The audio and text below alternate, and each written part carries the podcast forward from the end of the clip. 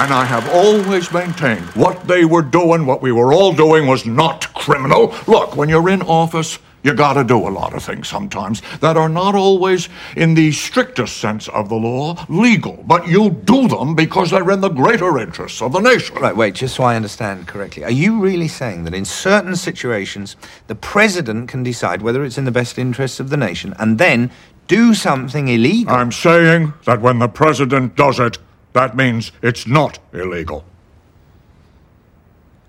I'm sorry? That's what I believe.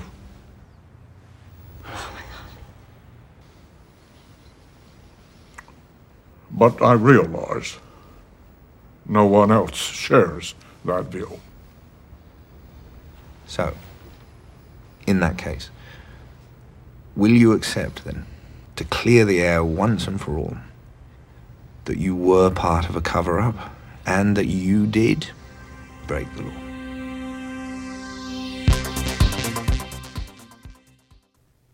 (11월 23일) 수요일 FM 영화 음악 시작하겠습니다. 오늘 첫 곡은요, 도나 썸머의 노래였습니다. I Feel Love 였고요. 이 노래는 영화 프로스트 대 닉슨에 쓰인 노래입니다. 2008년 작품이고요. 론 하워드 감독이 연출을 했죠. 마이클 시인하고 프랭크 란젤라가 주연을 맡고 있습니다.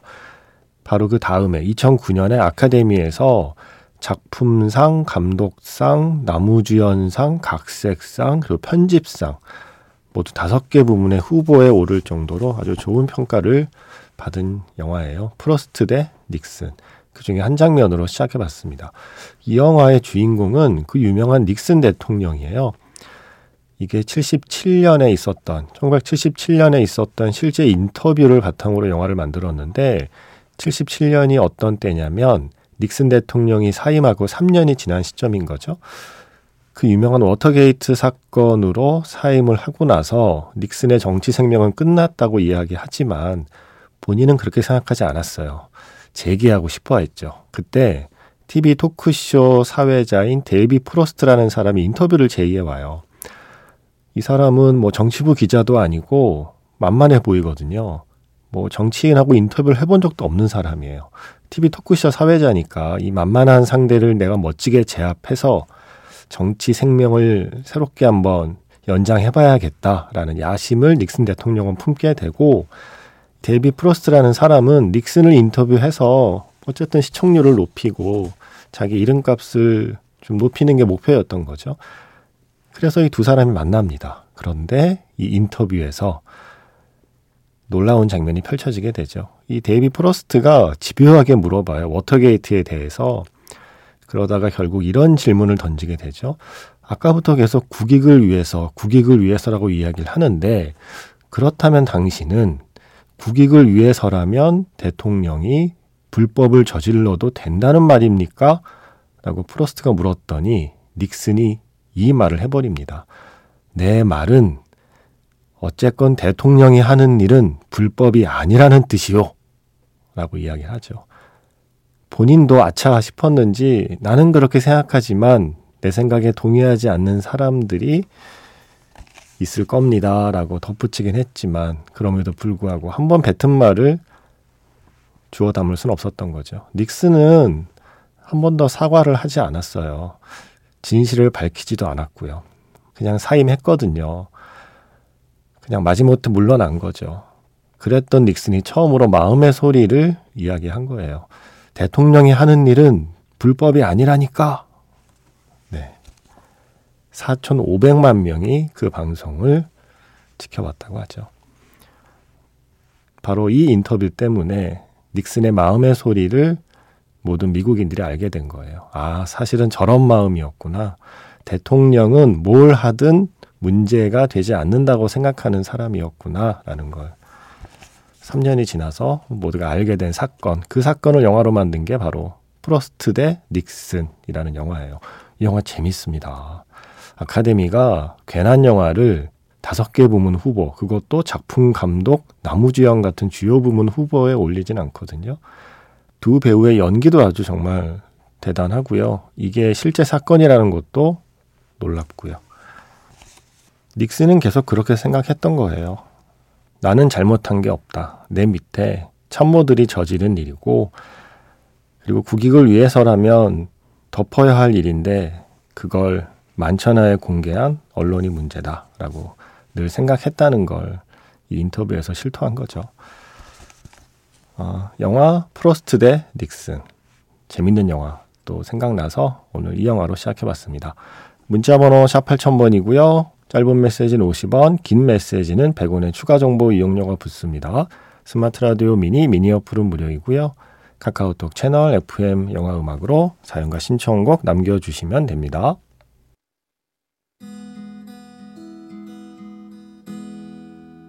잠시 후면 별들이 쏟아지고 강물이 솟구치고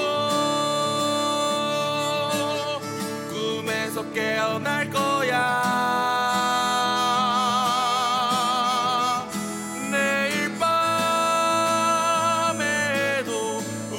여기서 만나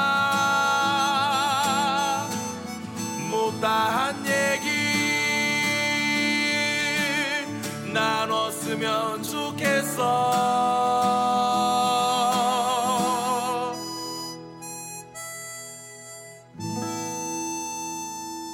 FM 영화음악 김세윤입니다. 미국 역사상 영화에 가장 자주 등장하는 대통령이 누구일까요? 케네디일까요? 아니면 닉슨일까요? 닉슨에 대한 또 다른 영화가 있었죠. 1995년 올리버 스톤이 연출한 영화 닉슨에서 패기리의 피버였습니다. 저 이 노래 좋아해서 가을엔 재즈 시간에 그러니까 지난주 넣을까 말까 넣을까 말까 했었는데 오늘 이렇게 또 닉슨 얘기하는 김에 틀 기회가 생기네요. 페기 리의 Fever였습니다. 이 영화에서 닉슨을 연기한 건 안소니 홉킨스입니다. 프로스트 대 닉슨에서는 프랭크 란젤라거든요. 정말 두 배우 모두 엄청난 내공을 지닌 배우들이잖아요. 두 영화가 닉슨을 묘사하는 방식이 다르고 영화의 이야기의 어떤 포커스가 다르기 때문에 두 배우를 뭐 같이 놓고 비교하는 건 또 그렇지만 음, 안서니 호킨스의 닉슨과 프랭크 란젤라의 닉슨을 한번 연이어서 보시는 것도 저는 나쁘지 않은 것 같아요. 예, 닉슨. 그리고 인수 씨가 이런 사연을 남기셨습니다. 세윤 작가님 저는요, 우리 모두가 이제는 켄노치 감독의 영화 나 다니엘 블레이크에서 다니엘 같은 사람이 되어 있을 줄 알았어요. 우리 인류가 특히 코로나를 겪은 이후에는 서로에게 더 애틋한 마음으로 보드랍게 그리고 뜨겁게 끌어안을 줄 알았어요. 아, 그죠? 영화 나 다니엘 블레이크에서 다니엘은 그런 사람이죠. 주변에 좀 힘들어하는 사람을 모른 척하지 않는 사람이잖아요. 등을 돌리는 사람이 아니라 품을 내주는 사람이잖아요, 다니엘이. 그래서 우리 모두가 특히 코로나를 겪어가면서 서로에게 그런 마음이 더 커졌을 줄 알았다라는 말로 시작합니다.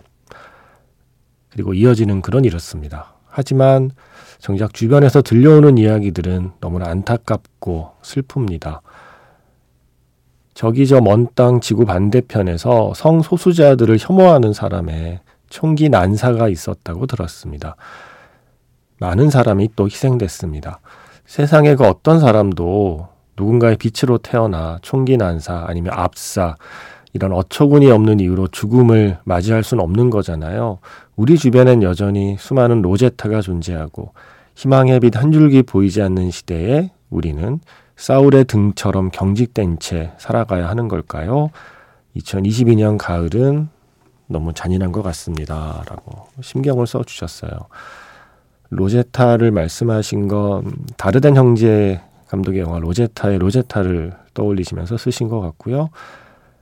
어, 사울의 등처럼 경직된 채 살아야 하는 걸까요? 라고 하는 건 사울의 아들이라는 그 영화를 떠올리신 것 같습니다.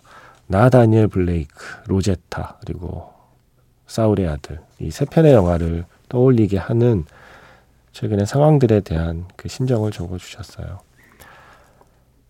그죠? 음, 서로 다른 사건이지만 미국에서 일어난 총기 난사 그리고 우리가 최근에 겪은 참사는 서로 다른 사건이지만 또한 우리가 지금 살고 있는 이 같은 시대에 우리가 겪고 있는 사건이라서 인수 씨의 마음을 음, 그 무겁게 하고 있는 것 같습니다. 인수 씨의 마음뿐만이 아니라 우리 모두의 마음이겠죠. 어, 제가 어제 쇼생크 탈출의 대사 소개해 드렸잖아요. 너무 순진하고 나이브해 보이는 대사이긴 합니다만, 그래도 그게 비빌 언덕이 된다고 생각해요. 어, 저는 비빌 언덕이라는 표현에 좀 사로잡혀 있는 편인데, 비빌 언덕이 있는 것과 없는 것의 차이에 대해서 생각하거든요. 비빌 언덕은 그야말로 그냥 비비는 거에 그치잖아요. 하지만 그래도 그 비빌 언덕 하나 있고 없고의 차이가 있는 것처럼 어제 제가 쇼스크 탈출에서 소개해드린 그 대사 희망은 좋은 거다. 좋은 건 사라지지 않는다라는 말에 그래도 좀 비비고 싶어지는 그래도 좀 기대고 싶어지는 그런 시간들이기도 합니다. 음, 11월이 가기 전에 그래도 비가 오니까 이 곡을 틀 수 있게 됐어요. 물론 비 피해가 우려되는 지역도 있다고는 하는데 그것만큼이나 또 이 지독한 가뭄 때문에 고통받는 분들도 꽤 많으니까요. 아무쪼록 피해는 없으면서 가뭄을 조금이나마 해소하는 데 도움이 되는 비기를 바라는 마음으로 음악들을 골라봤습니다. 그리고 이 비가 인수 씨의 좀 무거운 마음도 조금 가볍게 만들어주기를 바라면서 골라봤습니다. 예전에 그런 동화 있지 않았나요? 뭐 형제였나요? 아, 당나귀였던 것 같다. 그죠? 당나귀가 짐을 싣고 냇물을 건너가야 되는데 짐이 무거워 보여서 바꿔서 짊어졌는데 알고 보니 그게 솜이었고 그래서 물에 젖은 솜이 무거워서 그 잔꾀를 부린 당나귀가는 고생을 하고 처음에 무거웠지만 냇물에서 녹아버리는 소금이라서 그 당나귀는 득을 봤다. 뭐 이런 내용의 어릴 때 동화 있지 않았나요? 지금 인수 씨의 그 무거운 마음이 부디 소금이기를 바랍니다. 솜이 아니라. 그래서 이 비가 그 마음을 조금 가볍게 만들어주기를 바라는 마음으로 좀 선곡을 해봤습니다. 먼저 이 노래부터 시작해 볼게요.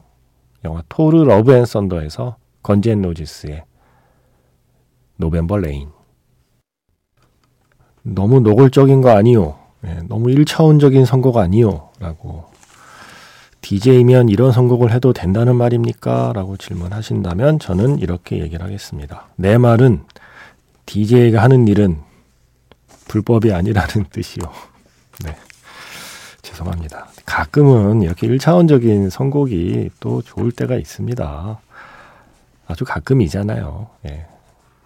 세 곡 이어들었습니다. 토르 Love and Thunder에서 건즈 앤 로지스의 November Rain 그리고 다큐멘터리 We Are X에서 엑스재팬의 Endless Rain 그리고 영화 비처럼 음악처럼에서 김현식의 비처럼 음악처럼 원래는 부활의 비와 당신의 이야기까지 가야 되는데 아직 제가 그 노래가 쓰인 영화를 못 찾았습니다.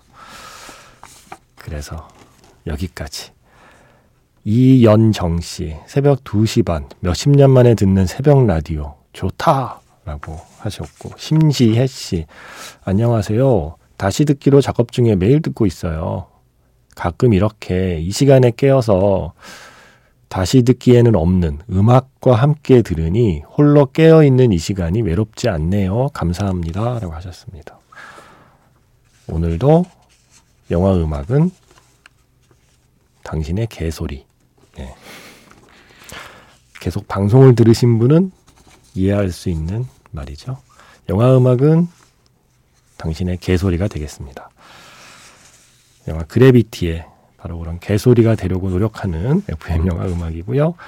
아이고 시간이 많이 지나서 바로 영화 자판기로 가겠습니다.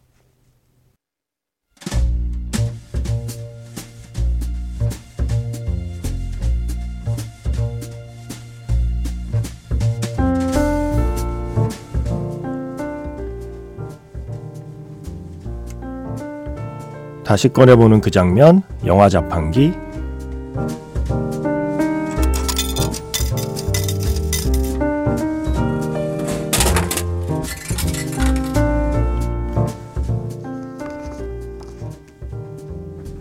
다시 꺼내보는 그 장면, 영화 자판기. 오늘 제가 자판기에서 뽑은 영화의 장면은요, 스티븐 스필버그 감독, 메릴 스트립, 그리고 톰 행크스가 주연한 영화죠. 더 포스트의 한 장면입니다.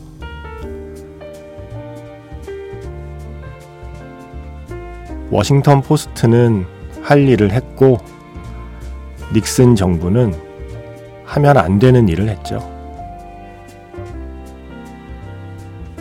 기자와 그리고 언론사에 대한 협박, 회유, 그리고 이어지는 소송까지 결국 대법원 판결을 기다리고 있습니다.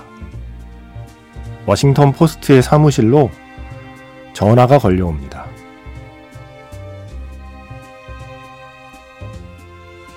대법원 판결문의 내용이 전해집니다.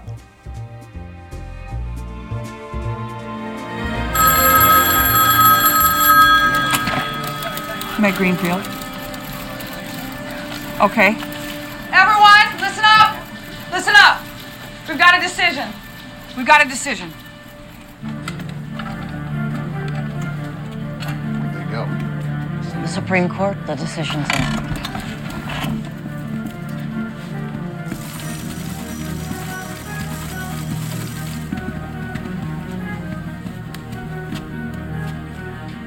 The vote is six to three. Six to three, we win, we win, and so does the tie. Yes. No shit. Nice job, Gene. No blow. I'm just satisfied.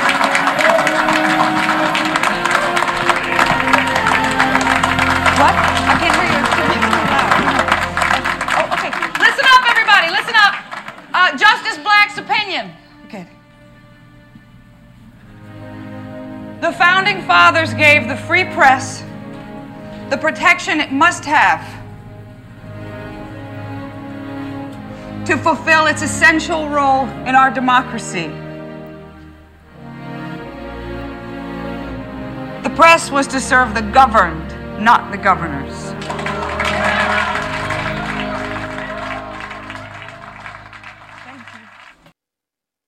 다시 꺼내보는 그 장면, 영화 자판기. 오늘 영화는 다시 한번 닉슨 정부 시절의 이야기입니다. 1971년을 배경으로 한 영화였죠. The Post에서 존 윌리엄스의 The Presses Roll이었습니다. 그야말로 신문이 발행되는 그 마지막 장면에 감동이 있죠. 그때 메릴 스트립이 했던 그 말도 참 멋있었어요. 뉴스는 역사의 초고다. 항상 오를 수도 없고 완벽하진 않지만 계속 쓰는 거다. 역사의 초고 라는 말이 아주 깊이 각인되는 영화였고요. 그 전에 오늘 장면에서 들려드린 건 자유로운 취재를 보장하라는 언론과 그걸 허용할 수 없다는 정부가 맞선 그 재판에서 대법원의 판결문을 워싱턴 포스트의 직원이 다른 모든 직원에게 큰 소리로 전해주는 장면이었어요. 판결문이 이거였죠. 건국의 아버지들은 민주주의를 위해서 언론 자유를 보장했다. 언론은 통치자가 아니라 국민을 섬겨야 한다. 이게 워싱턴 포스트의 손을 들어준 이유였습니다. 스필버그 감독이 이 영화를 트럼프 시대에 만들었잖아요. 그러면서 이런 말을 했어요. 오늘날과 비교해도 크게 다르지 않다는 점이 놀라웠고 지금 당장 만들어야 한다고 생각했다. 그래서 제 기억에 이게 Ready Player One하고 거의 비슷하게 만들었을 걸요. 비슷한 시기에. 그런데 두 편 다 너무 훌륭해서 와 스필버그는 이렇게 다른 장르의 영화를 거의 동시에 어떻게 만들었지라고 모두 신기했던 기억이 납니다. 영화 The Post 오늘 영화 자판기였습니다. 방금 소개해드린 그 영화 속의 대사하고 거의 비슷한 대사를 쓰고 있던 영화가 또 있잖아요. V4 벤데타에서 국민이 정부를 두려워해서는 안 된다. 정부가 국민을 두려워해야 된다라고 하는 그 V4 벤데타가 생각이 나면서 또 이 노래를 고르게 되네요. 줄리 런던의 Cry Me a River 4576 쓰시는 분의 신청곡 오늘 마지막 곡입니다. 영화 빌리 홀리데이에서 영화의 주인공 안드라데이가 부르죠. Strange Fruit 저는 내일 다시 인사드릴게요. 지금까지 FM 영화 음악 저는 김세윤이었습니다.